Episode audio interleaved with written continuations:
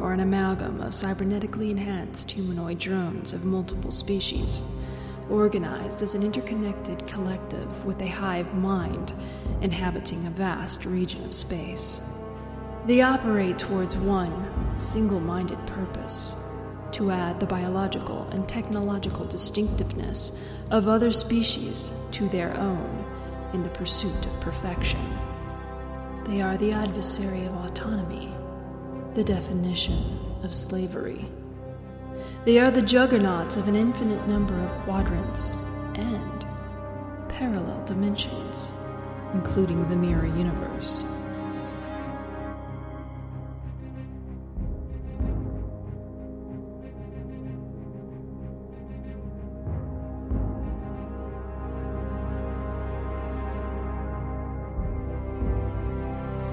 The mirror universe has never been so treacherous.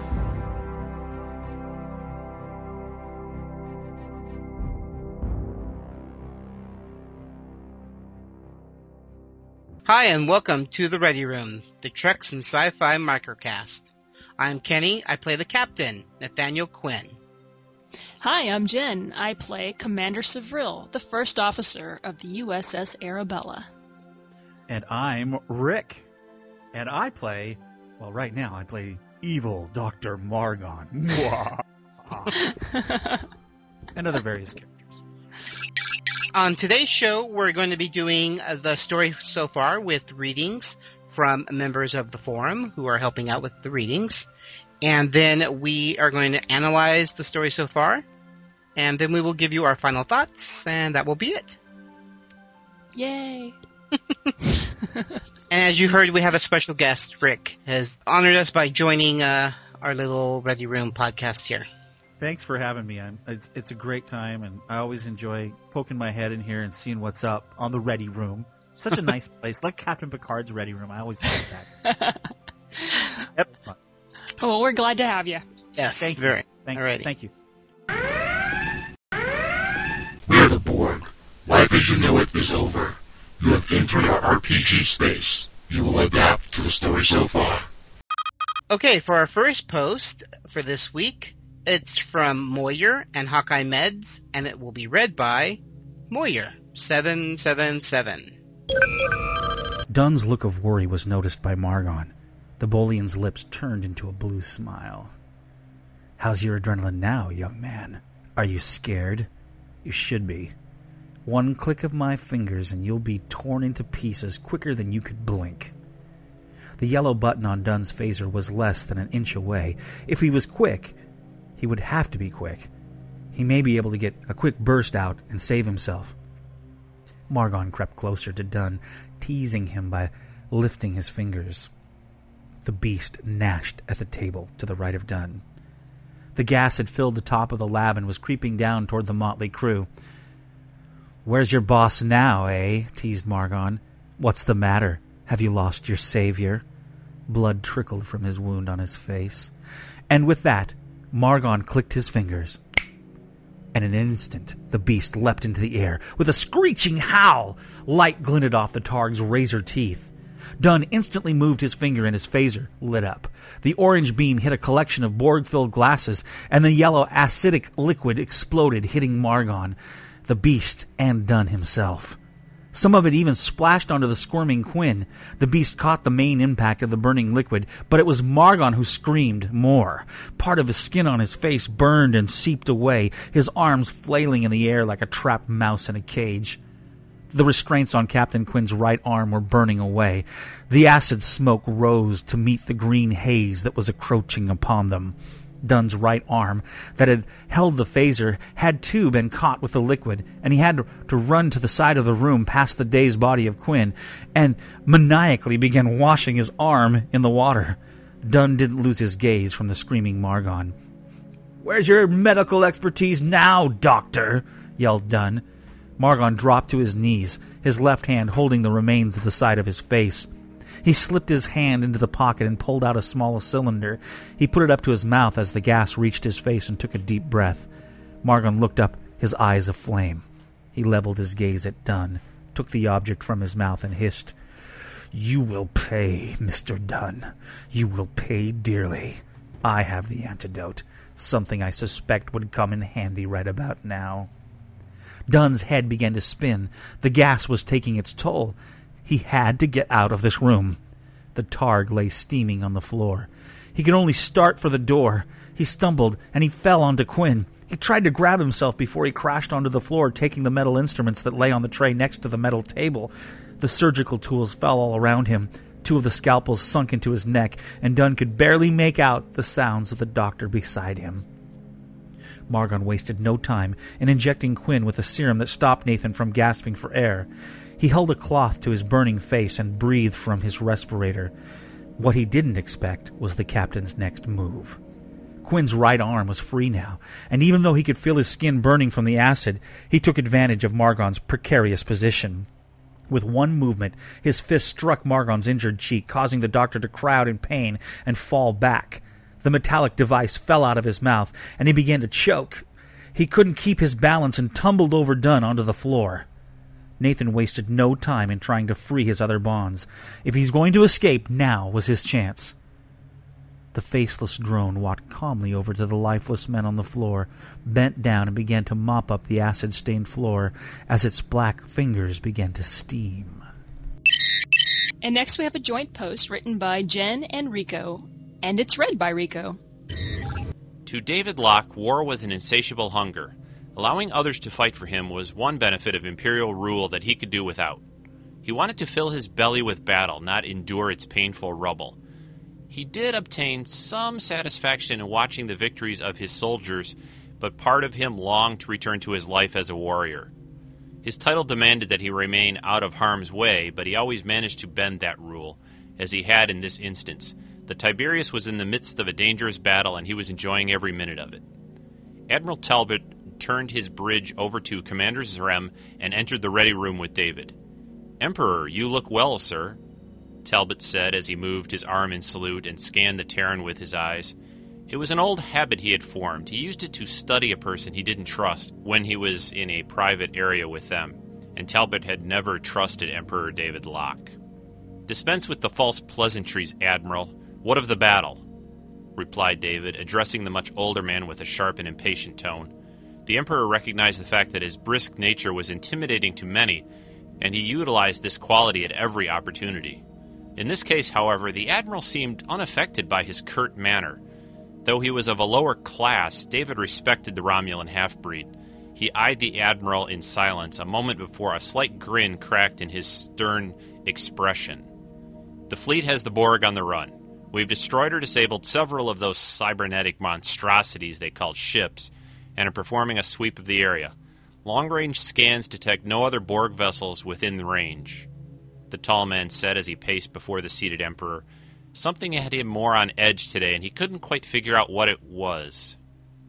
A melodic chime interrupted his thought as the door to the ready room whisked open.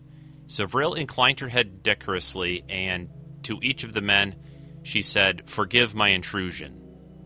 The Emperor's fondness for the Vulcan betrayed him, and his hardened and his heart-hearted expression softened. Come in, he said smoothly, and gestured for her to enter. Savril moved to stand beside the seated Emperor. David turned back to Talbot. Continue, he snapped in an effort to regain the knife edge of his voice. As the men proceeded with their discussion, the Emperor's mistress subconsciously raised an eyebrow in realization. She shifted her gaze to the Admiral and discreetly studied Talbot's face. The man's rigid demeanor did not alter, and his eyes did not move to meet her own. The cooperative's gift of enhanced telepathy granted Savril the ability to sense the thoughts and feelings of others, while her Vulcan disciplines enabled her to block the unwanted probes of other telepaths. Both abilities proved to be valuable instruments of espionage, and she used them sparingly in order to avert detection. Outside the ready room, the Vulcan felt an air of hostility. Now that she was in the same room, that feeling was intensified. Savril watched the Admiral with interest as he debriefed David. The resentment she perceived was emanating from the older officer, and bubbling just out of range of obvious dis- detection. His thoughts were well guarded, but she could sense the contempt he held for David just below the surface. She wondered what injustice had befallen the Admiral and pondered whether his rage could be useful to them both. As Talbot discussed the status of the Tiberius and her damaged systems, a small tingling sensation started to form in the back of his mind. It was subtle, but it began to distract him. Even though his mind was nowhere near as disciplined or telepathic as a full Vulcan, or even full Romulan for that matter, the Admiral had enough history dealing with telepaths over the years to know when he was being scanned. Even the most subtle probes failed to escape his notice. He quickly worked to bury the emotions that had begun to take over as the Emperor taunted him with questions he already knew the answers to. Talbot shot a quick glance to the beautiful Vulcan woman at the side of the Emperor and let slip a slight smile. She averted her eyes and brushed back a lock of black hair in casual fashion, but Talbot knew she had somehow detected her probe. She chanced another look at Talbot and saw his smile stretching to a grin, a sight she seldom had seen appear on the man's face. Emperor, pardon my asking, but it, is it important for Savril to hear of these military matters? I'm certain she can find something more interesting to attend to. Perhaps she might use her special gifts on this Terran we found on the Borg King's vessel. I'm certain he might appreciate a visit from such an attractive woman after being among so many ugly drones. I think we can. Talbot was cut off as the Emperor leaped to his feet and grabbed the larger man by the tunic, pushing him hard against the bulkhead. In a heartbeat, he had a blade pressed to the Admiral's throat. A small cut began to form, and a trickle of green streamed down the Admiral's neck. You forget your place, Talbot. I've killed men for less. Just say the word, my love, and I will gut the half breed. I'm sure your successor, Zrem, would avoid such mistakes of insulting my mistress. Few things brought this type of response from David except the matters involving the woman he loved. Savril knew well that all she had to do was bow her head and Talbot's life would be over. Yet she could see that the Admiral did not fear death. In fact, she sensed that he might welcome it. The, the blatant disregard for life that glinted in Talbot's eyes was all too familiar, eh, for it shone in her own as well. Only the loss of a mate could ignite such an inferno as the one she had felt smoldering within Talbot. Why hadn't he used his hate to destroy David? The question was a curiosity that begged to be answered. Please, she gasped, I am honored by your offer, Emperor, but I was not offended. David stared at the Vulcan a moment, giving her ample opportunity to change her mind. When she failed to do so, he patted the side of Talbot's face with a black gloved hand. You are fortunate that she is so forgiving. You're a great warrior, Talbot, a valuable asset to the Empire. But your perceived value would vanish like ice in hell if you breathe even Sevril's name in polite greetings. The Emperor flashed a grin at Talbot. Thank you for the briefing, Admiral. While the seething Terran still faced the Admiral, the Romulan heard Sevril's voice echoing in his mind.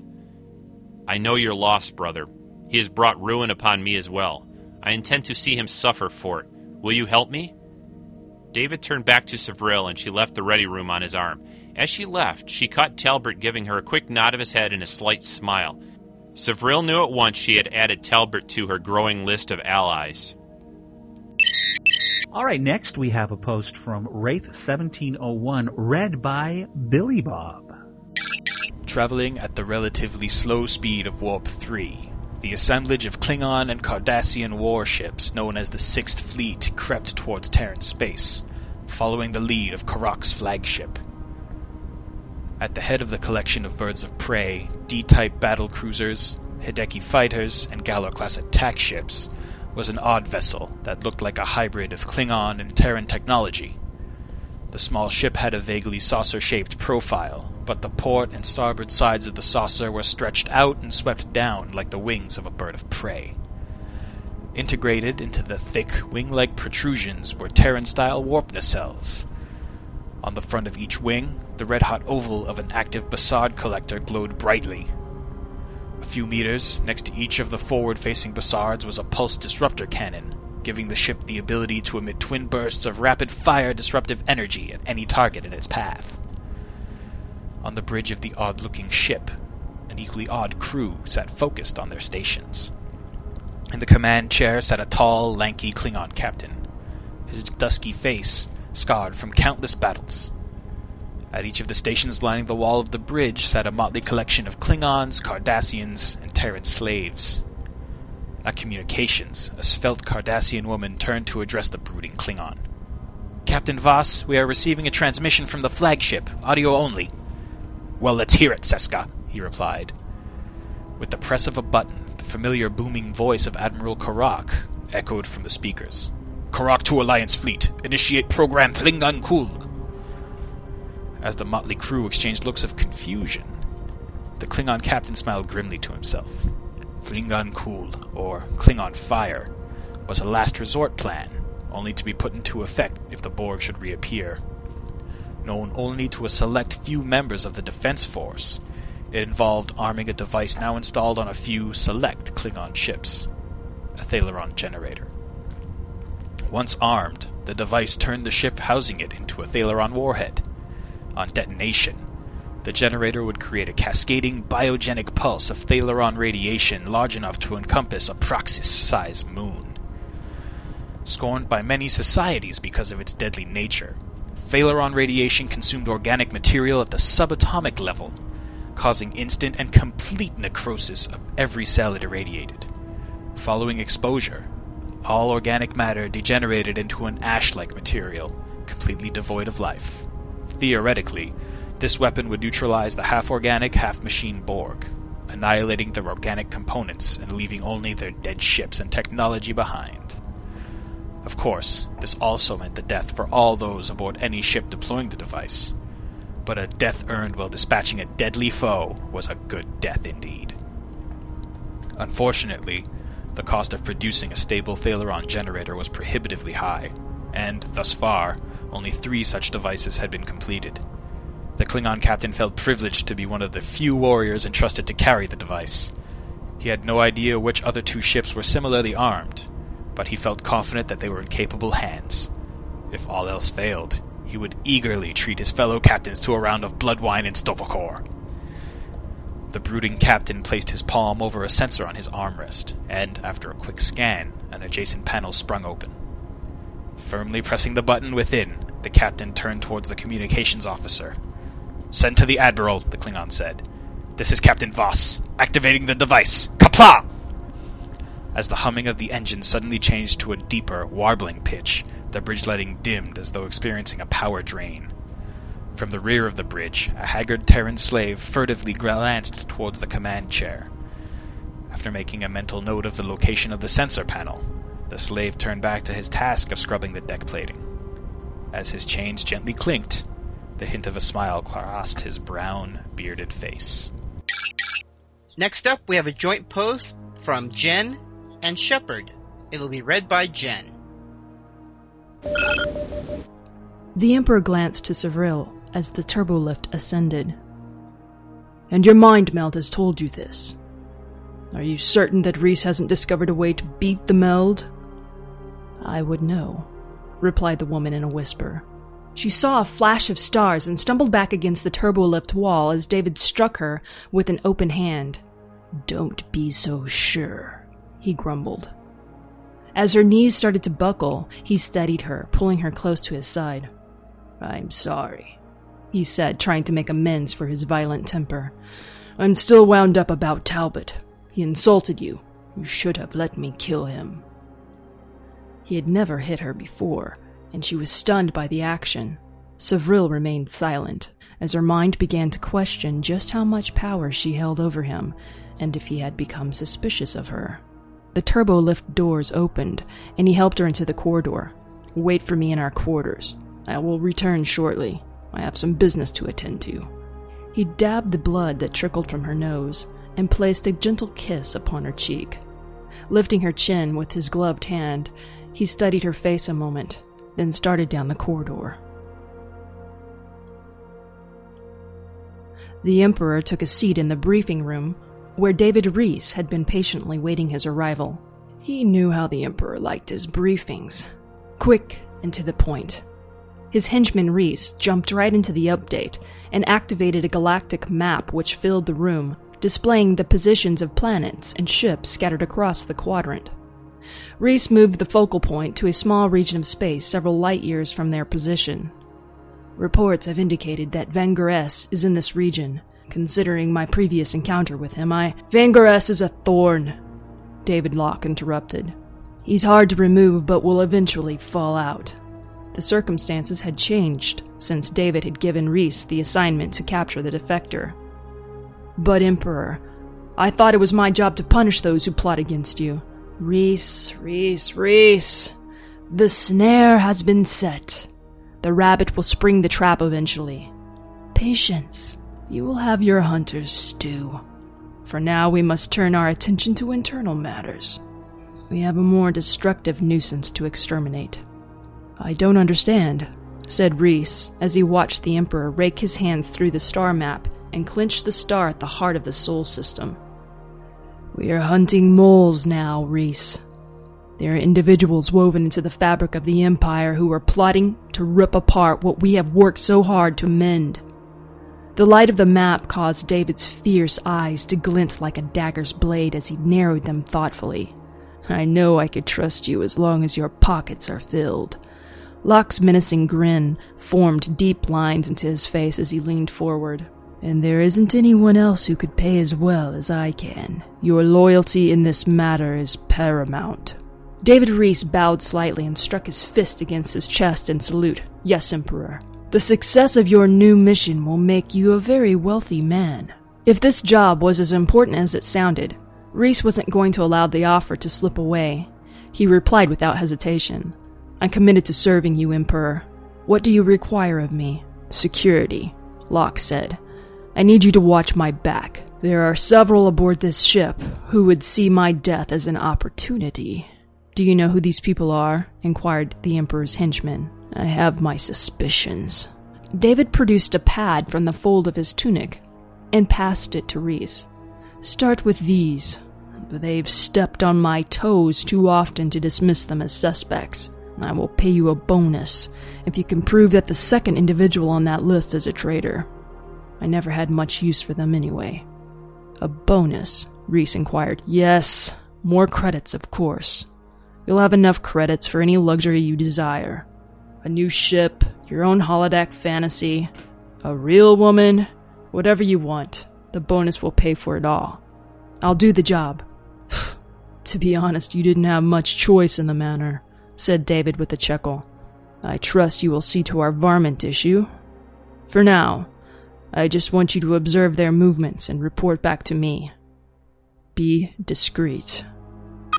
Next up, we have a post written by Just X, and it's read by Billy Bob. The warm, humid, vanilla scented air of the biomechanical ship clung to Arya as she made her way down one of its many organic corridors. Natural bioluminescence lit the entire ship with crisp white light and pale blue highlights. Workers and drones moved with purpose and dedication towards shared objectives. Outside of the seed shaped organic vessel, the bright colors of Transwarp danced over the hull. The indigo lights of the advanced drive cast their own light on the flagship of the Cooperative. Thousands of the best and brightest of the Cooperative served as the attendants of their queen. They were but one of many hubs within the cooperative that worked in unison to solve the problems that affect her people. Unlike the Borg, that were core in making the cooperative, her people were not mindless slaves. She knew the value of independent thought and the difficulties that could come from that thought. The cooperative succeeded because she knew something that the Borg did not. While the cooperative were individuals on a conscious level, on a subconscious level, they were even more tightly bound than their Borg cousins. Technology, biology, and psionic power blended and united the hearts and minds of the cooperative to their queen. In Arya's eyes, the Borg were locusts that moved from world to world, stripping each of anything of value and leaving nothing but dust. She had patterned her cooperative to behave more like a beehive.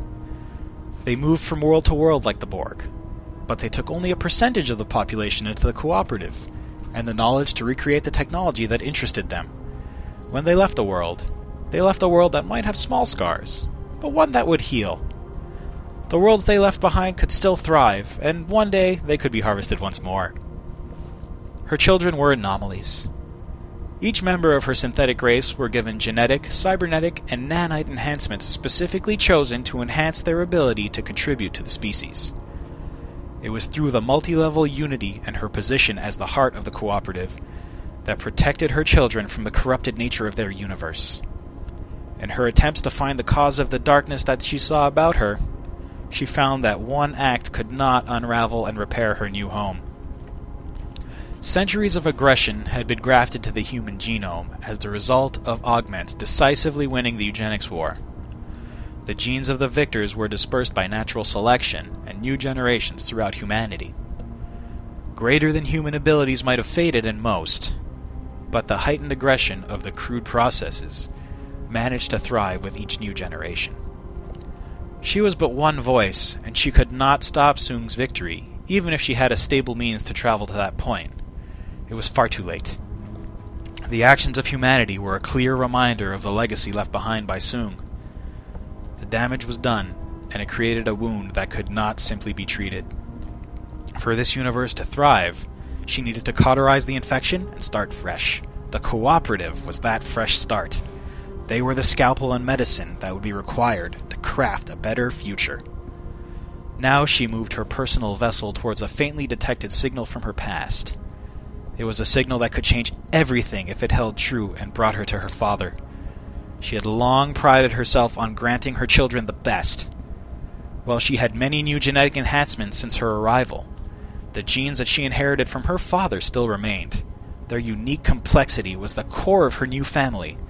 With the Elorians extinct from Borg attacks, she had to rely on the small portion of those genes that she carried with her instead of what would have been a robust gene pool in her original timeline. If the signal led to her father as she hoped, she would have many questions. She longed to see her father again. She missed her family more than words could convey, but she also needed him and select others. The genes he held would create significant advances in cooperative and strengthen her chosen. It was now only a matter of time until they arrived at the battle, but it was still far too slow for her. Increase speed, she ordered her crew. With little hesitation, the ship increased its velocity and rapidly approached the battle. The advanced computers quickly recalculated the travel time of her journey. She smiled on receiving the new results. It was information that she projected to the entire fleet and her hidden operatives. We will be arriving at the rift shortly, and then we shall deal with these questions and threats.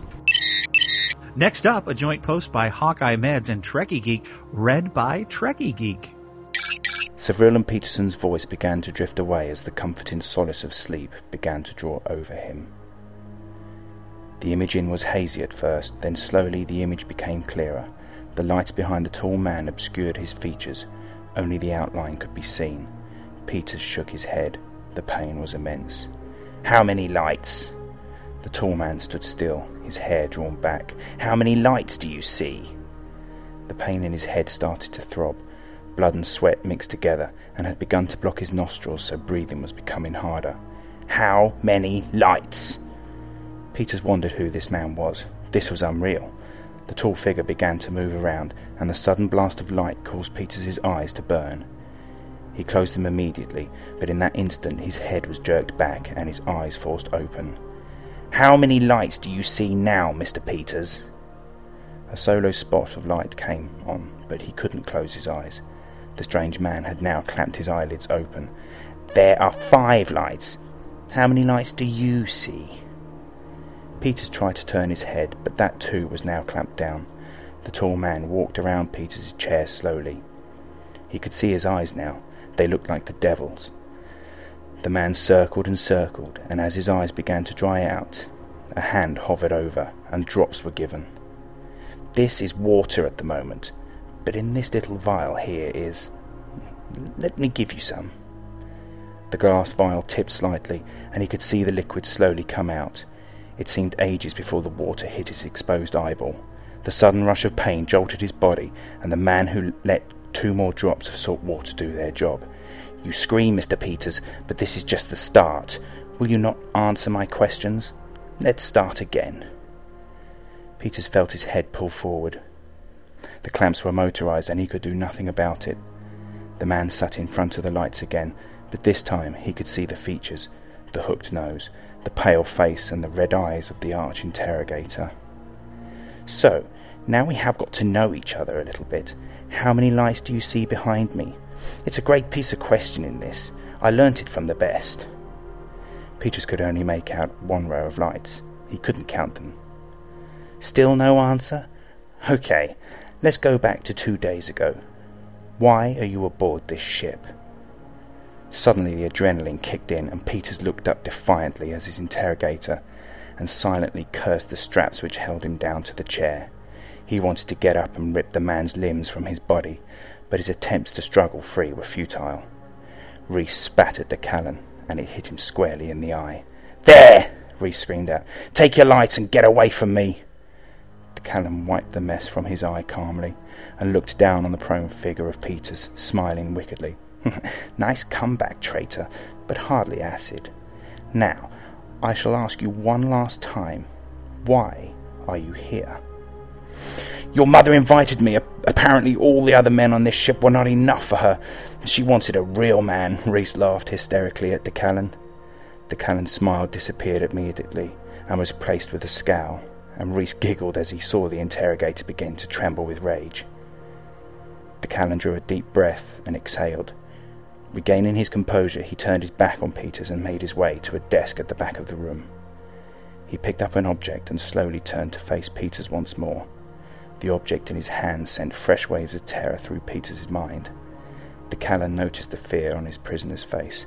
Oh, DeCallan said, you recognize a laser scalpel then? You think the pain in your eye is bad now? Well, Mr. Peters, you are about to experience a pain like you've not felt before. I am going to slice nice lumps of flesh from you until you give me the answers I require. DeCallan moved towards Peters and he switched on the scalpel. A high pitched sound came from the lethal tool. Peters started to struggle once again, but he knew it was pointless.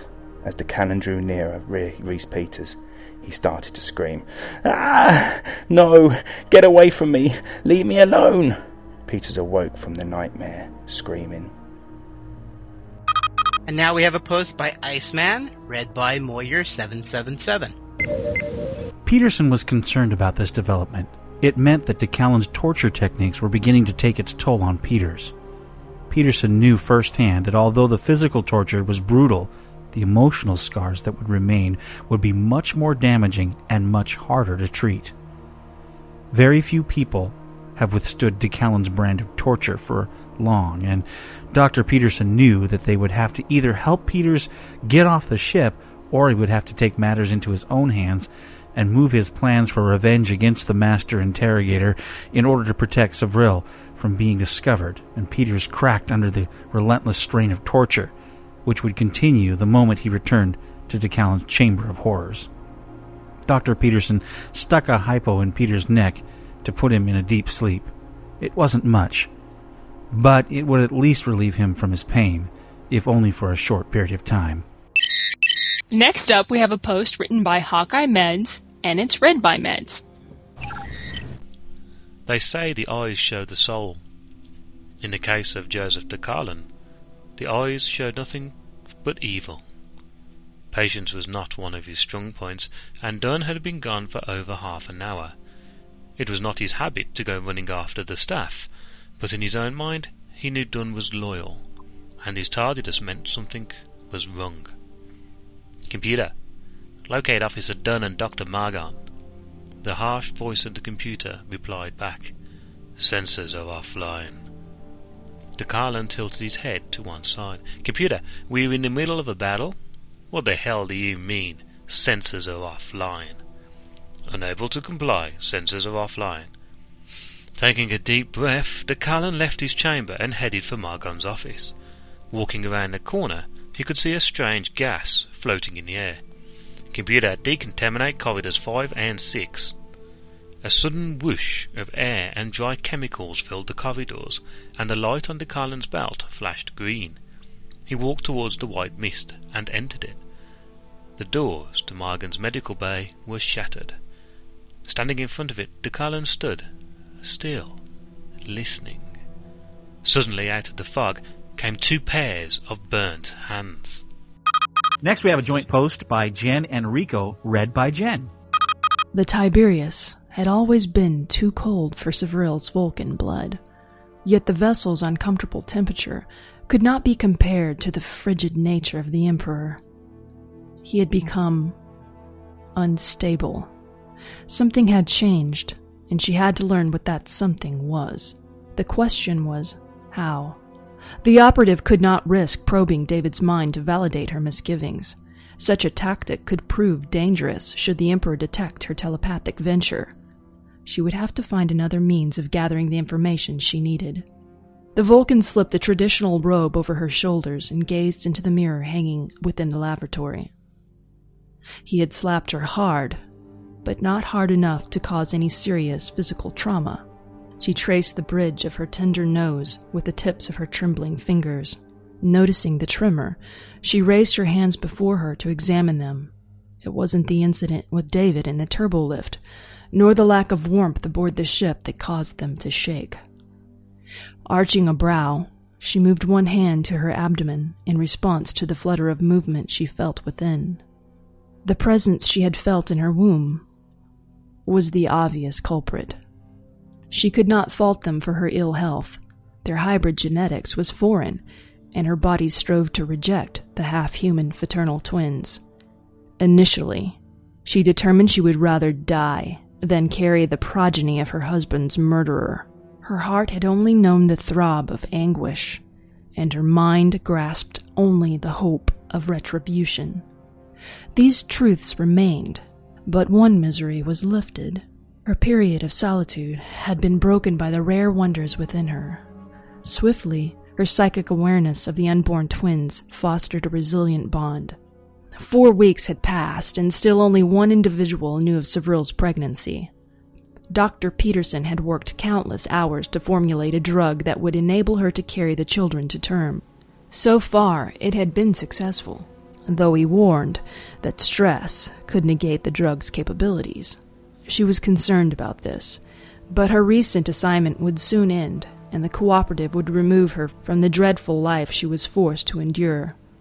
Yet, in order to ensure success, she would require more aid. Savril remembered her unspoken exchange with Admiral Talbot. The moment she sensed his mind, she felt a camaraderie, for he too possessed a blazing hatred for the Emperor. Perhaps it is time we stoke our fires with the machinations of revenge, she thought to herself. The Vulcan closed her eyes and plunged the fingers of her consciousness into the stream of voices. She waded deeper and deeper into the torrent of minds, moving closer to the solitary voice that shouted above all the others. As she drew nearer, she recognized it as the Admiral's. Talbot's hoarse voice shouted a woman's name. Only the loss of one's consort could fuel such an emotion. I understand your desire for vengeance. She reached out and tethered her mind to Talbot's. The Vulcan sensed his distrust. She would help him understand that her intentions toward him were not malicious. Savril hesitated a moment before unlocking the memory of her husband's assimilation, which she kept buried deep within.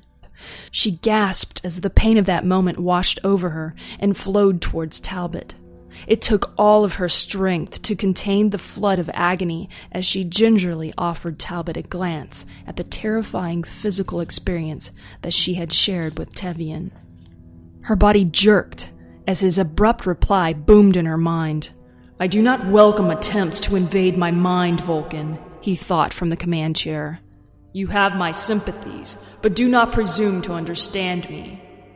I have only allowed you a small glimpse of who I am. But as the Terrans are so fond of saying, now that the cards are on the table, I can see that you are looking for an ally. While I've made no move against Locke, I cannot deny that I believe him to be reckless. He's a great threat to our futures. I'm very tired. Maybe too tired of this game that the Emperor plays with the lives of our loved ones. Lives like my Lydia's. Savril perceived a pang of anguish as he thought of his wife. It was a deep wound, but something else made that lesion untreatable. She pulled at a single thread of information and unraveled the detail. He and Lydia had no children. He had nothing left of her. Sirach Talbot put his hand to his head and rested his eyes. The grief began to overtake him. He was in command of the Emperor's fleet and in control of everything but his emotions. Slowly, A blanket of comfort covered his mind, and the pain receded. Talbot felt Savril pushing her mental discipline through the link, lending him the strength to suppress his overwhelming emotions. I sensed your anger and pain and believed we could assist one another. I ask pardon for the intrusion, she thought. His mind was clear of the anguish long enough to follow the link back to the Vulcan. She sensed the movement and dropped her guard, allowing him to access certain knowledge. As he listened to her thoughts, he detected two rapid heartbeats within her. I sense the new lives you carry, Savril. You risk much by sharing this information with me. His slight smile shrank as he learned more of her relationship with David and his treatment of her. I think the only thing this Terran truly loves is power. You have my support in whatever you are planning. I thank you for the comfort and help you have given me. And so began their coup d'etat. Pleased by the result of their communication, Savril severed the link with Talbot and cast her probe in a new direction.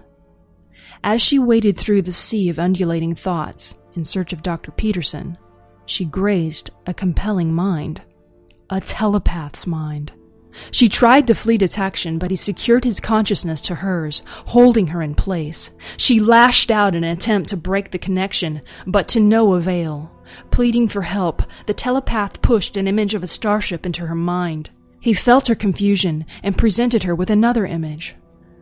Savril stopped struggling when she saw herself speaking to the man she had inadvertently discovered. Help me, Savril. And now we have a post by Star Trek Fanatic 5, also read by Star Trek Fanatic 5. Two bodies lay at the feet of the large Borg standing in front of them. I have no need for failure, Locutus said as he grabbed Borg Took by the neck and lifted him into the air. Nick did not struggle and just hung there limply. You three failed me and let Captain Quinn escape after all the work of bringing him to us. These two were not so lucky, but I may be able to use you. I do not know why, but Captain Quinn has a fondness for you. I may be able to use that to my advantage. He dropped Borg Took, who fell to the hard metal surface with a clang. Took stood and continued with his duties, not aware that he was seconds from death. The battle was not going well for the Borg. The Empire was putting up a good fight, and the Alliance had just joined in, and now the Borg were outnumbered and needed reinforcements.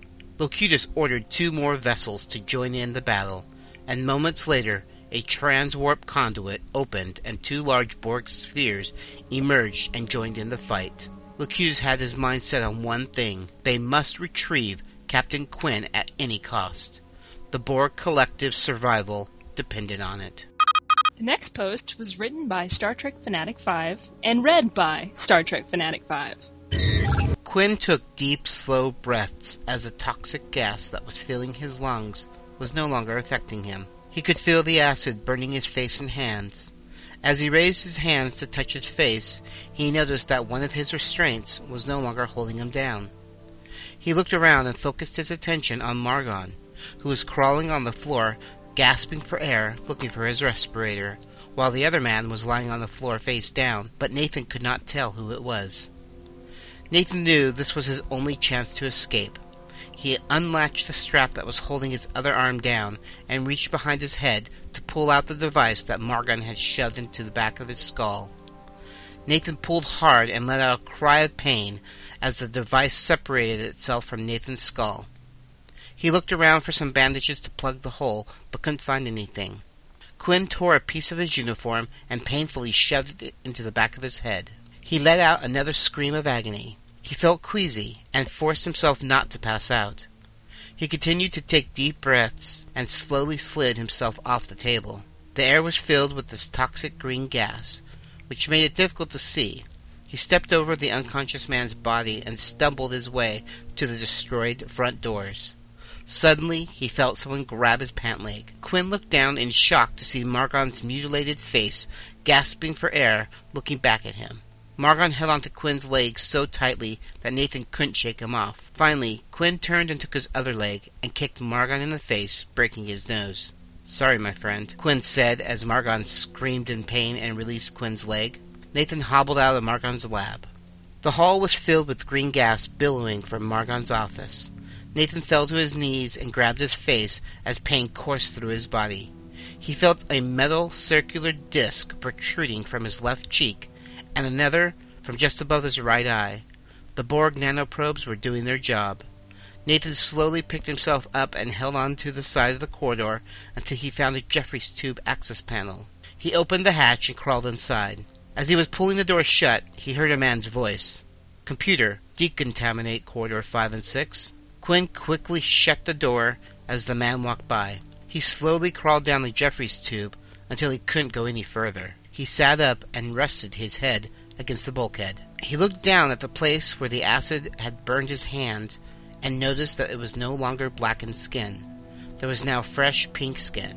The wounds were healing themselves. The Borg nanoprobes must be repairing the burns, Quinn thought to himself as he pulled out the piece of cloth that he had shoved into the back of his head to prevent brain fluid from escaping.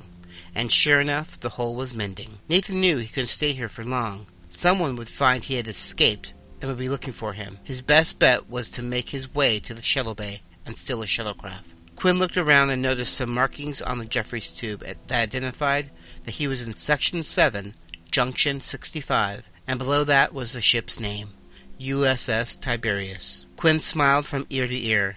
He knew the ship like the back of his hand. Nathan sat there and stretched out his mind, probing the thoughts of the crew.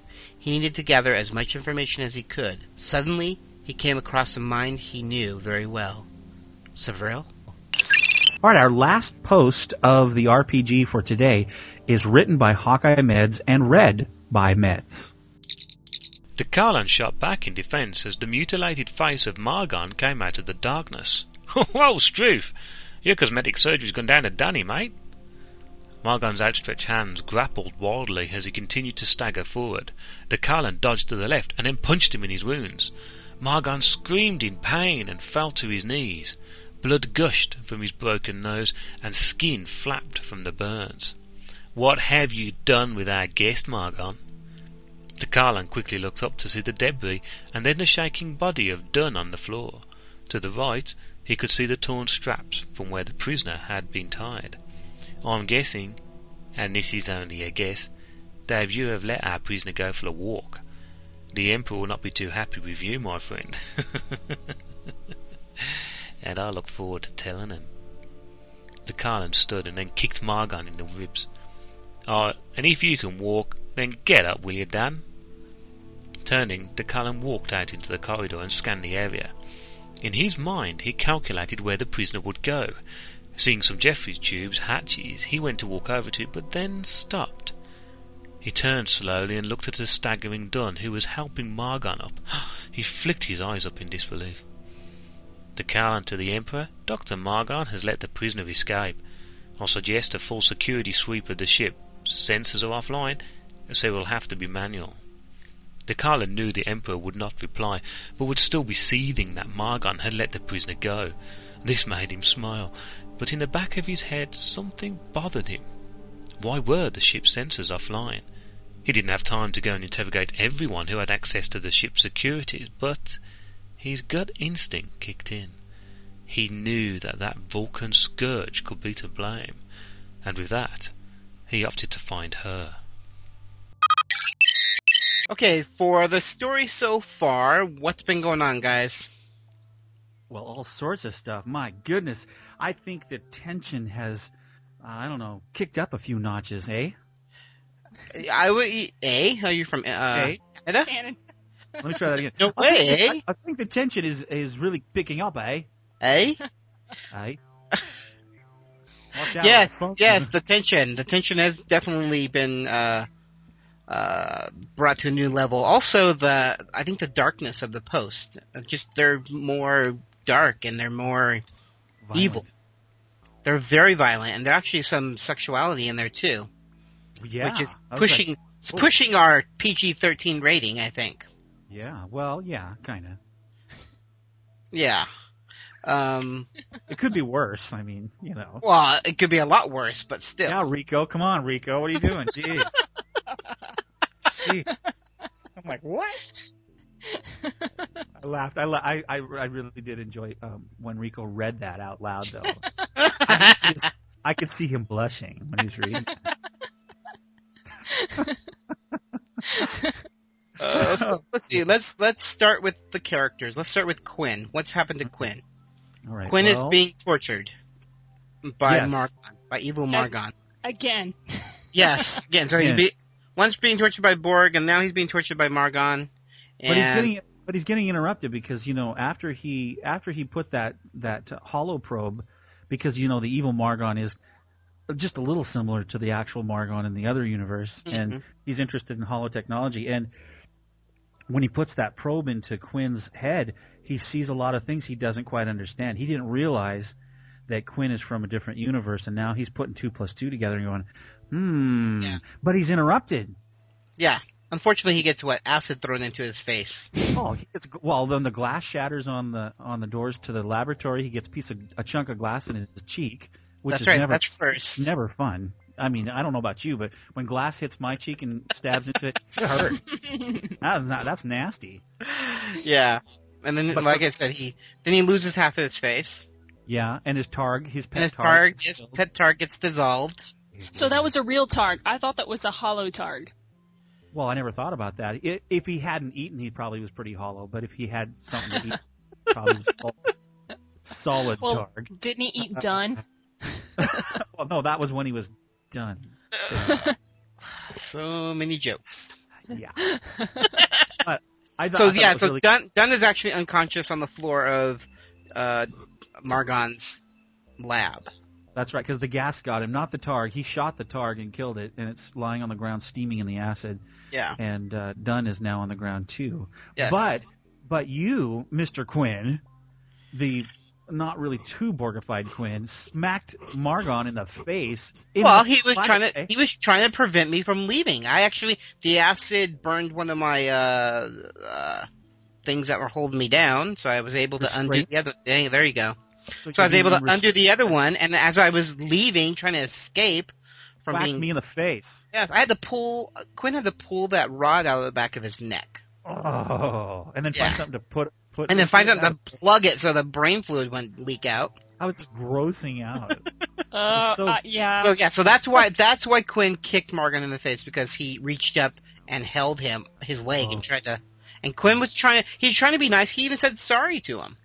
yeah. He was trying to be nice. He was trying to kick him off, but Margon wouldn't let go. So I thought that was interesting that after all of that, Quinn would say sorry. Well, I think it's well, because I mean, he's still that's still so Mar. like As far as he knows, that's his buddy Margon. You know. oh, I thought he knew it was a mirror universe. no, no, no. No. He knows it's a mirror universe, but still, I mean, it's still Yeah. it's still someone you know. yeah. You know, even though even though it's not the same person, it's still Margon. It's just a different Mm-hmm. universe. Yeah, even though I injected you with life-altering drugs and, and a hollow I was back say- into your cerebral cortex, and If Angela did that to me, I would have no problem taking her in the face. I'm getting quite a ki- I'm getting quite a kick out of doing um, Hawkeye. Uh, Meds has been doing quite a few posts with everybody, and and uh, he's just so much fun to work with on the joint post because he has such a vivid imagination and. Uh, he, it's so funny. You, if you would know some of our scenes before they actually get all written and done, no pun intended. Um, if if you, if you know some of the stuff that was going on beforehand, it would be pretty crazy. It's pretty funny actually. I wish we Yeah. could write like behind the scenes thing to everything. Oh yeah, it's a lot of Very- fun, and and things go back and forth like um, suggestions as to how the story should go, and we're like, uh, let's take it down a couple of notches there, Then, or Well, "Oh, for instance, be better if it go this way. For instance, the part where the acid hits Margon in the face when he phasers the you know the targ and it hits the bottles and the acid hits him. He, he originally it was so funny he PM'd me and wanted my whole face to melt off like in Raiders of the Lost Ark. And I'm thinking, well, that would pretty much end my character unless I walk around like a Terminator. I'll be back. Margon will be back.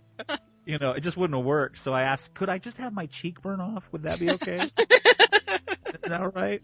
And he said, sure. So I'm still alive and Speaking of cheeks, last week he he and I wrote he wrote a post with me, and oh my gosh, we were sending posts back and forth during the day, and you know, it was the scene where Savril came in to collect uh, Reese Peters because the Emperor had given her permission to take him out of the brig, and Peterson, Dr. Peterson, was with her, and it was a lot of fun because he he has a whole different perspective than I do, and uh, ways of coming at the story that I would never think of. And and by he, I'm referring to meds. That's because And, he lives uh, in England. Maybe that's it. It, it is. It is. And you're a naughty boy, Simon. Yes, you're a yes. naughty boy. and that scene where he um, threw the chair into Peter's chest and then shoved him against the shoved uh, Savril against the wall. I was expecting that kind of reaction, but then he he wrote the whole. Then he licked her cheek, and I sent it back. I was like, "Oh my god!" I just freaked out when I read that. That's gross. But it's so good. But what was even more funny was hearing him read that post. I know he does it When he in said such the a word- refined accent, you know, I and then he licked her cheek. It, it was more like licked, licked, Yeah. licked your face. I was like, that's awesome. Uh, the response I wrote to that was almost the same response I had while I was reading his post. The guttural scream that reverberated in the brig. that was real. Oh, that was great. That was a really good post, though. I mean that that was a really good. That was so that made that creeped me out. It Just- creeped me out too. Thanks a lot, Ned. Way to go. No, it was a lot of fun. It's a lot of fun to do joint posts. yeah, It, it is really, a lot. it really fun. is. I think it's great because there's so many creative people that are writing, and we all have a different style. You kind of know. I mean, if if we do them separately, we all kind of know who wrote it because we all got to know each other and how we write. Yeah. But when you put them all together, it's really neat because it just has a greater dimension to it. Mm-hmm. Because Yeah. there's some of us that are really good at dialogue, and others are very descriptive at where the surroundings are, yeah. are like, and others Yeah. are just totally plot driven. It's just it's wonderful when we can put them together. yeah. I agree. Uh, let's see. What else is going on? Let's see. Uh, we have the whole Klingon thing going on with Wraith. That's right. Wraith doing a great job, by the way. Yeah, he's doing pretty much all solo stuff. I don't think he's done any really joint stuff. Alexander's in there, and and uh, Worf, and Yeah, the, the yeah the whole alliance. Actually, Worf is with the Empire right now. He's that's right. Captain. Prisoner. But they're, they're they're heading there. They're heading there, and actually they just found out the Borg were there, and um, the cooperative are heading there. I mean, I think everyone's going to merge together. Uh, when do we Soon. decide? Act three? hmm They were all going to come together. Pretty Act soon in three? Act Two, at the end of Act Two, I guess there'll Yeah. be like a big fight. The con- the convergence. Yeah, Mhm. That So- will be very cool. but he Yeah. he's got some stuff going on with his uh, uh, his Klingon, and there's a female too, and I can't remember her name. Kilara, and Uh, she's a character actually in his backstory. Mm. In um um uh Katan's backstory, Kilara was um his love interest who was killed, and that's kind of uh, Yeah. you know part of Katan's kind of angst. Yeah, So but Yeah, uh, that's nice. yeah, some he did kind of the same thing I did because Tevian, Savril's, uh, Mir Savril's husband, was a character in my char- in Savril's backstory as well. Mm. Guys She was like- so creative. Wow. well, my mind, I didn't get it, man. I didn't realize that. Now I'm just there's a whole new dimension unfolding in front of my eyes. It's subtle stuff that doesn't really matter. That's just kind of like a bone It's you would cool, toss yeah. to It's cool if you know it, but it doesn't really affect the story if you don't know it, Right. Which is really Yeah. cool. Mm-hmm. And um, then we have we have uh, Talbot. Yeah. Right now, is Mm-hmm. I'm still not sure if he's a good person or a bad person. Is he a good witch? He's kind Or- of in the same position as Savril is. Yeah, but Savril is good. I mean, she's she's against the Empire. We know that much Yeah, so is Yeah. Talbot. for hundred percent. Because Yes. he, because he, he, there was an email, there was a post where he complained about you or about Savril, um, The asking post- for help. Yeah, well, the yeah he started out because he, you know, in the the regular universe, he didn't like when um, Star Striker probed his mind. Yes. Remember when he did that mass probe? Yes. So Talbot just doesn't like telepaths. Period. So that was his initial reaction in the mirror universe when I gotcha. tried to contact him. Uh huh. And so initially he had that response, you know, get out of my mind or whatever. Yeah. And then um, she pushed kind of her memory of what you know her experience when her husband was assimilated, and he realized that her she didn't have like an ulterior motive really. She Yeah. just knew that they had something in common and thought they could be allies. So they are working on a coup d'état. Right. So- And don't you like flash a little smirk at him or something, and then you realize that he's kind of on your list of allies now, or something like that, towards the end of one of the posts?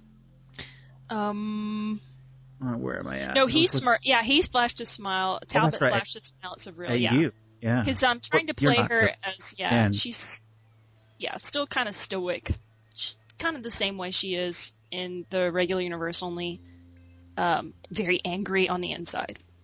Well, So. she needs she needs to reach up and take a lock of that raven hair and put it behind her ear. That's what she needs to do. She needs Right to now. flirt a little more. You mean behind that ridiculous pointed ear? We're getting to know our characters. Very fun. yeah. So I don't know what else is going on. I'm Uh, looking- we have the, the cooperative with Arya. Uh huh. Um, she's just basically making her way to the battle right now. She's actually detected the alpha signal, Quinn's, Oh, that's right. That's Signal. right. And so it's just bringing back all these memories since she's originally from that universe. The regular universe. Yeah. Yes. Yes. Have the She- regular universe and the premium universe. Yeah, and then that's unleaded Yeah. universe. just to make it all clear because Arya can be confusing. Yes, she she can. is she is the real Arya from the regular universe. In our universe, we have the cloned Arya because the oh, we thought the real Arya died, and like when the time sh- timeline shifted, she supposedly disappeared from Yes. the timeline, and And her now Katra was saved in the computer. But but what happened was she actually got zapped into the mirror universe, wow. and Now- she's a little bit twisted, Just now. a little. just a little So, crazy. so Arya would be then be in a different area. Yes. Yeah. Okay. You, Watch out she, she's a little Laura. crazy for the fact that uh, in that one post where she says that they don't, they're not like the Borg. They don't wipe out the whole civilization. They just take a little bit of it, and then they can they leave enough so they can repopulate, so they can come back and take a little bit more of it Yeah. over and over again. I'm like, that's like worse than the Borg. At least the Borg wipe them all out, but the Oh, cooperative will come to the planet, Like a- a devastate you for a little bit. Yeah, they and they only eat, they only eat enough that so makes Ew. them happy, and then they let them repopulate, and then they can use them again. It's another resource. That's yeah, and again, they're a little different because they take genetics. Yeah, So they combine the genetics for all all the races they come in contact with but and take still the destroy. best. They still destroy people. Yeah. I mean, they Well, they integrate them, assimilate them. into- Yeah, they integrate them into integrate their. them into their system, into their. their- Her ultimate goal is to bring peace to the mirror universe because it's very, as you know, unstable. Yes, yes. So By the way, great job, um, Kenny, and your doing your locutus voice there. And, and Oh. uh, oh yeah, the readings have been great lately. But uh, let me just say great. that to everybody that's been reading. Really enjoy everybody's take on it. It's just great. It's really, really good to hear that. oh yeah. what- Everybody wants revenge on David Locke and DeCollin. Yeah. Oh yeah. And everyone's I- significant other was killed by one of those two people, including That's right. And the guy that's paying for it all is Margon, the human pincushion. Or bullshit.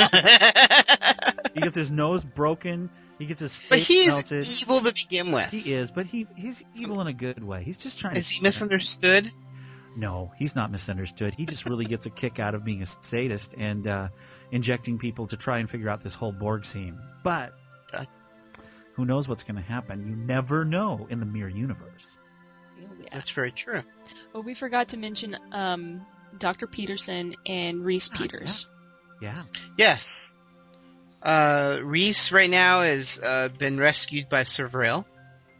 Yes. So he's and and actually Dr. Peterson is part of it too. He's actually helping uh Hill Reese Yeah. because he was severely beaten for uh, you know Being in the break uh, with DeCollin. Colin. Yes, put anyone in there with DeCollin, and they pretty much come out bloody. hmm Yes. And Bruce Um, yeah, broken and uh, and Peterson is is Savril's private physician. Personal Doctor. physician. per- Yeah, personal because physician. sh- That's, we've revealed that she's pregnant with the twins. that's right. Ah, That's right. So- yes. Yeah, Yeah, and they belong to David, but that will come into question later as a Ah, lie. A preview. Yes, little preview, Wow. little sneak preview. So, which is it? Is it really? Are they really David's kids? I'll have to find out. Oh, Don't stay tuned. Same bat channel, same bat time. For another episode of RPG. the Mirror Universe has never been what more treacherous. Is that More you say treacherous than Mirror That's- Universe has never been more treacherous. I just love that line. Every time I hear I it. love that. The whole Ooh. opening is so cool. It is. I love the music. I just like the the music, Oh and, and then you can hear people talking. Oh yeah, Great. yeah. Org. Yep. Mhm. It's just so cool. It is. It's very cool. Yeah. Dig it. It's a very cool. I don't I'm like, man, we got I listen to it. we it. got to get rid of it, man. When we go back to the regular universe. oh, it's gonna be we'll boring. have more fun. I know. Oh, we'll come up with something cool. Yeah, we have to Yeah, do we'll put- something different. oh. By that time, Rob Yeah. and I, our um, Metron Seven and I, will have our software working together, and we'll come up with a good collaboration. It'll be awesome. That would be Yeah. good. Yeah, Yeah. we've been Can't wait to a lot hear of fun. Well, we had another character that was mentioned that we forgot to talk about, which was um, another Reese. Which they're Oh, spelled, that's right. They're spelled differently. Uh, for a long Yes. time, I thought um, Tim was- from England Reese was Rays because it's R H Y S, and Yes. other Reese is R E E S E. And Oh. the two writers um, have they they've never written before, so their characters, you know, just now, you know what I mean? Because Tim- to be a uh, coincidence that their names are Reese. yeah, that's right. We couldn't avoid it because Tim used So to write like the first season, and So he hasn't written all the time. So In essence, then we have different Reese's pieces. that's correct. Okay, want to make sure. Yeah. So anyway, Reese, who who I'm referring to, is um, Shepard's character, who Right. um, and he is one of David Locke's henchmen. And David gave him a um, pad with a list of people that he has decided are um, suspects that right. that are moles, potential moles. And um, there are a couple of people on the list who are main characters in the story. So, Very and that will come, yeah, that'll come to light later on. But he sicked them out. is- Do we know who's Yep. on the list yet? I haven't really mentioned that yet, but it, it's going to come up. Yes. Ah, it's gonna be fun. And uh, we don't have an uh, Eric. Eric James isn't in the Mirror Universe. Nope. Not not yet. No. You never know. No, Right. he, he isn't going to No, 'cause appear. he's, he's Well, just a single gonna- person, right? He doesn't have multiple versions of himself. Well, Isn't that what he said? join I thought there was. I thought, join I the thought crowd. Just, Come on. I thought Chris mentioned something that there is no multiple versions of him. It's the I only don't moment in time where we can be beside ourselves and be okay with it. I just. Well, know- I think he yeah. didn't want to play Eric because he wanted to play Arya more Mhm. and flesh out her character. So And I just heard know. from Desi, by the way, and she can't write any more this season. yeah, I you CC'd me on that. Yeah, so and Oh, Brian, that's Brian. that. Also, Brian, there. yeah, Brian CD, he dropped out, and so did uh, uh, King. Yeah, Kingling. You will not. So all, You will not be forgotten. We will remember you. Let's hold a video. Well, Car- Karith will be back, Yes. and so will uh, In Stitches. Yes. Good. Or uh, Spring her Mac. characters, Mac, Spring Spring Mac- Mac. Farmer, yeah. Yeah, she'll be back. They'll be back. Um, What are you King right now, he's Spring he's Mac in limbo, but the other two will be back for Yeah, sure. Yeah, Robin Ronan is the character that King writes for. Yes, which I think he's just gonna become an NPC Mm-hmm. Now. Or a Yeah. coffee So- drink at Starbucks because Robert Ronan sounds like that. Always thought. I think it's a cool name. And Spring Mackey uh, Farmer. What is a Spring Mackey, and why do people farm them? That's what I want. Because they always smell good. That's right. Because Right. yes, they smell good, and they have gills or scent gills or whatever those things. Scent- are. Yes. Right. Yes. Yep. All right. So, was there anyone else we missed? I think we got everybody. I don't know. I'm. I'm Pretty missing much. We need to bring Brex in. I'm gonna have to get him back in here somehow. Yeah, I know. I was wondering if we're gonna bring him in or not to He'll the be evil Brex, universe. or maybe he'll be a good Brex this time. I don't. That know. might be good. He'll just be another Brex on the wall. It's just, oh, Sorry. we oh, Rick. Wedge occasion. Can't eat your meat if you don't. Oh, you can't eat your pudding if you don't eat your meat. Sorry. Don't get me started. Th- We're not starting No, yet. no, I started myself. Didn't I? I don't Well, have not by to yourself. stop that, Do I? Stop it. All right, so uh, let's move on to our final thoughts. Move on down. Move on down the road. We are the Borg. Resistance is futile. Plug into your alcove as we communicate our final thoughts. Let's talk about what's going to happen coming down the road. Move on down the road, like you said. Hey. Okay. What- What do we have planned for the next few weeks? Well, there's going to be a mutiny. Yes. That's going to happen. Um, We Mhm. know that Quinn has escaped the lab. Yes, which uh, hopefully Reese and Savril will come to his rescue Yes. um, and hide him at least until the Continuum can get there. Yes. Quick, and. Or not the cooperation. cooperative will. the Continuum. Let's throw Q in there too. Oh yeah, yeah. Ah. Evil Q. no, he would be a nice Q. I'm like, yeah. When is Q ever not or evil? Or not evil. No. Yeah, he would What be is nice. he really? He's gray. He is. He Puppies is. for everyone. Would you like ice cream? Cure your disease. He gives Margon his space back. That's right. All There I we want go. for Christmas is my two front cheeks.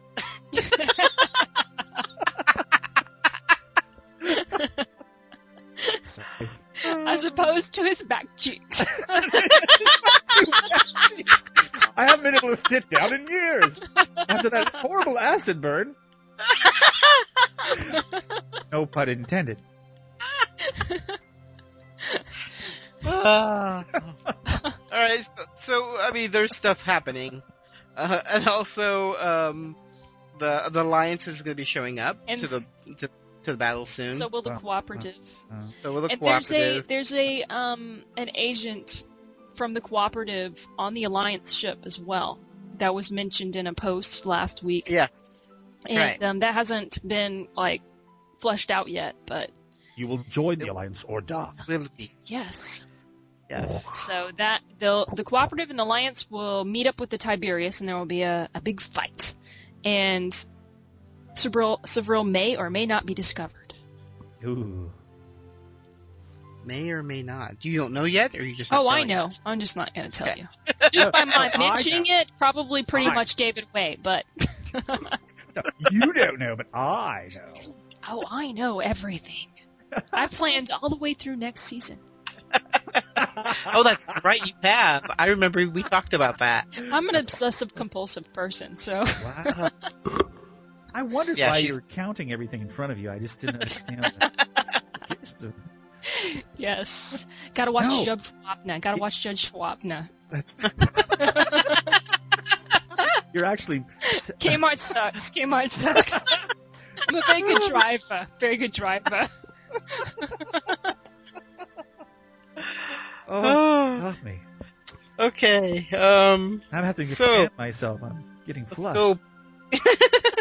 And I'm not in the bathroom. So, anyways, that's that's. I think that's what's coming up. If you got anything within that little conversation there, that's that's what's happening in the next few weeks. So Kmart. Judge, Judge Wagner. Wagner Judge Yeah. Walker. People's showing up on the ship. Showing up on the ship. Say that five times fast. I dare you. No, it's okay. I was waiting for you to go. Uh, okay, let's move on to our final thoughts. Which do we have any? Um, I would just suggest that. Uh, I mean, no one has crossed the, the line yet as far as the uh, the rating goes, but just keep in mind that it's Star Trek, and are you- Star Trek yeah, is pretty wholesome for the Are you- most part. Okay, let me just now. What I I'm gonna use use a little of my communication skills.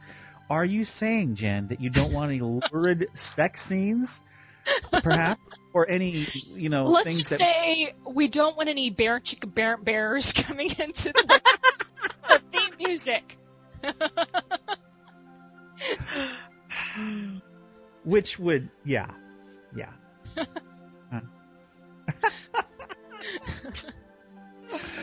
Brown chicken, brown cow. I like that. There's a joke that goes along with that, but I couldn't remember it or I would have told it. So you just did the punchline only. That's right. Yeah, it's still funny. Okay, well we better record this. We Not are that. recording this. Oh, don't put You're that. on. Did you call me a moron? Is, is that what you just said? Because I am. That's not fair. Uh, let's see what else is going on. I guess that's it. Just uh, thank you for the, the everyone who read posts. Mhm. Did guys- we get an audio an audio clip? We clip? did, yes, we did. We got one from uh, Hallelujah. Hawkeye Med. Sent us an audio clip, which I will play now. Thank you, Meds. Thank you. God be praised. Hello there, this is Meds, otherwise known as Hawkeye Meds, on the Treks in Sci-Fi's forum. I write the character of Joseph DeCarlin and Susan Kane, and I thought I'd send a little audio clip in, really just to say thank you to everyone. Uh, this season, season 8, I think has been the best so far. The writing has been excellent, it's been, you know, tense, uh, full of fantasy, full of humour, and also with the mirror universe very very dark it's not easy to write dark characters uh, dark scenarios without going over the top. It's always important to keep a fair uh, level head when, when coming to write something like this. And I think everyone has done that. Uh, the joint posts have been excellent. And it's really good fun to hear people reading the posts out I'm proud to be one of the people to actually participate in that. And it's really good to hear all the people. You get a good feeling of the storylines. And everyone's really enthusiastic about it. Also, the music uh, has been excellent, and a big thank you there to Moyer777, uh, Rick, and also to Metron07, to uh, Rob there, whose uh, whose music, uh, both of them, has been absolutely amazing. Of course, without Jen and Kenny, this RPG wouldn't happen, and thank you to you guys for keeping this going. I know it's not easy, and I know you've had you know, it's taken time out of your own social and personal lives. And uh, a massive thank you to you both. You do a really, really good job. Uh, thanks to Rico, of course, for keeping us going. Um, without him, none of us would have met, and this RPG would never have happened. Well done, everyone. Keep up the good work, and I look forward to uh, working with you all again. Cheers. Okay, so um, that was Hawkeye Meds.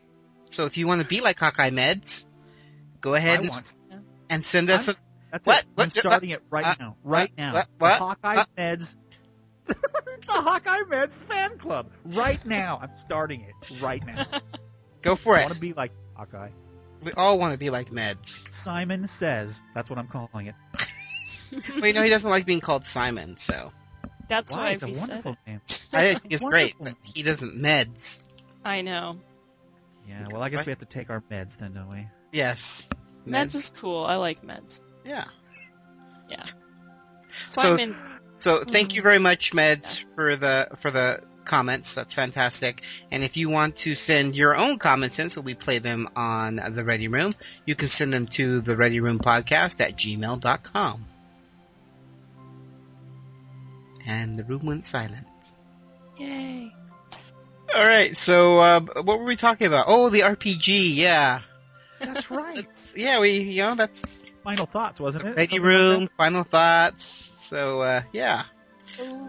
So uh, Anything else in you don't have any final to- thoughts? No, that's it. Everybody's doing an awesome job. I'd like to say that. Very, Yes. very fun. It Yes. is- I do, I do want to say one thing. Meds, spell Margon's name right because I'm not a margin. I am not a margin. I'm, s- let me say it like the Elephant Man. I am not a margin. I am a Boolean. Thank you. Thank you very much. Are you you you were um, a lot like Kenny in that you referred to yourself as Margon a lot. And Kenny I do that all the time. No, no, And he no, no, called no. me Savril one time, which I love. Can't help it. I immerse myself in, into my character, and It's true. And, So and I- even as we even as we speak, I'm I'm I'm taking the blue makeup off of myself because I mean not being Margon. I don't know anything. You're you're doing this podcast in your uniform, aren't you? That's right, and you should see how how hard it is after putting nair in your hair and going bald to grow it back. It's hair absolutely in your difficult. hair. That's a great parody song. We got nair in the hair. Hey, that reminds me. When do we get to hear our RPG parody? What I a hear there's one. one coming, and I can't there wait to hear it. Uh, You keep saying it, but we Now, haven't can we get yet. some type of hint as to what it's like? Let's just say it's going to be very fun. Well, we know that. Yeah, yeah, yeah, yeah, yeah. He has no Let's idea just- what he's doing. He just No, makes I do. as he I already know what it is. I do know what it is. Would you like me to? But what if I can't do it? what, if I, what if I get into it and go, I can't do this? I've done that before. I've got it. No, so, you're right. I'm That afraid if I do this one and it didn't work, it wouldn't be good. So I'm just telling you, it's very funny. It's by the Beatles. Oh, Oh, good. cool. Well, if it's by the Beatles, I'm sure it's cool. Yeah. Well, we're we're, look, we're looking forward to it. We are. And the the new um, Ready Room music that you and Rob did was really good too last week. I liked that. Which, oh, you know, he did that. Did he? I'm like, what I new? Oh yeah, I'm Rob. Rob did it. Rob Moyer did- did it. he's- Moyer, Moyer hasn't given me music in a long time. Now, I haven't taken Hack the it. flip home. Well, he He did the theme. Yeah. That's enough. Oh, No. that was my son that did the theme, not me. Oh, okay. That's right. So- I forgot. I Next- praise. I praise Moyer. I'm like, I know. I, like every RPG time I'm like, oh man, like, Nathan, if he wasn't listens me. to this, he's hating. I mean, he's in therapy right now because of this, and, and it's, it's too bad. But I do. I, I give him props at home. Yo, dude, Well, they said, You did our newest version of it. You reworked it. You made it sadder with the piano and stuff. classical version of it. Yeah. No, Was that was that you or was that No, no, Nathan? that was Nathan. So what have you done for us lately, Rick? Every other thing. He's stamped on Quinn's head hoses. right. That's right. That's made what I've go done. unconscious. And and I play Rod Stewart music when I'm recording. That's it right there. if you think I'm never mind. Come on, baby, let me know. Sorry. But I have been enjoying playing your music at the end of each podcast. That- thank you, by the way. That's really kind of you. That is Yes. very, very nice of you. And I, I, I, I played. very- I love that one with you doing Louis Armstrong. I mm-hmm. see. That Oh one. my god, it's oh, just so. That I did at the last podcast. I listened to it again as I, I was adding it on, and I was like, that's just that has to be my favorite one. I gotta think of a really good one. I did two Vicks before. Yeah. I gotta think of a good one to do the at the end of this one. I'm trying to do of stuff that you haven't. flower and two guys. no, I think that the Love Boat one is good. Oh, that's Oh, that's maybe I'll get That's that my one. favorite line in that is um, the one where um, have we're some chicken with me. you. You, yeah. Well, my favorite one is have some chicken with me in the captain's room. I just laugh every time I hear that. I don't know why. Come It's so goofy. We're assaulting you.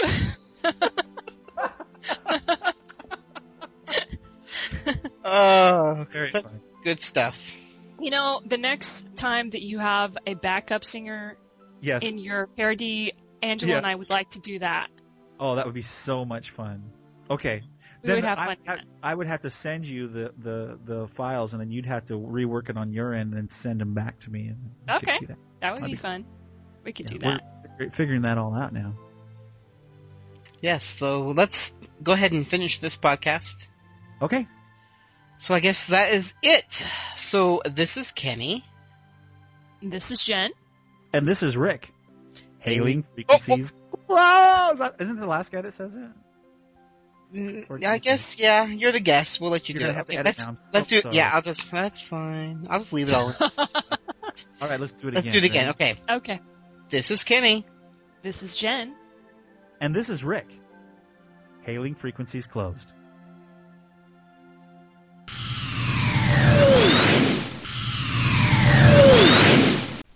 Music used on the Ready Room podcast is provided by Moyer777 and Metron07.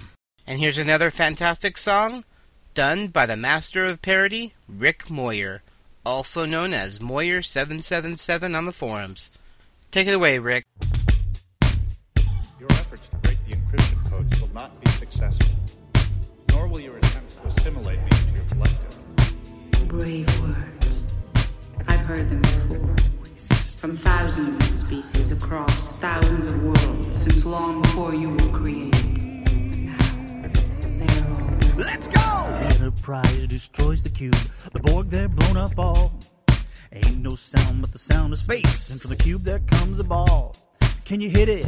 Can you hit the ship? Can your scanners do the trick? Out of time, the distortion takes us back in history. They slip, yeah. Another one becomes us. Another one becomes us. And another one droned, another one droned, another one becomes us. Hey, hey, we'll assimilate you. Another one becomes us. Check out the environmental controls while I'm gone. It's getting a little warm in here. Do you think the temperature raised on the decks of the Enterprise? They're grabbing crew members, boy, it's sad, and much to their surprise. Are you crappy? Are you terrified? How long can you resist the Queen? Out of the alcoves, the drones they slip. Picard knows what this means. Look out! So Swedish. Another one becomes us. Another one becomes us. And another one droned, another one droned, another one becomes us. Hey, we'll assimilate you. Another one becomes us. Yeah! Unless you make that warp flight tomorrow morning before 11.15, none of it will happen. And you people, you're all astronauts on some kind of Star Trek.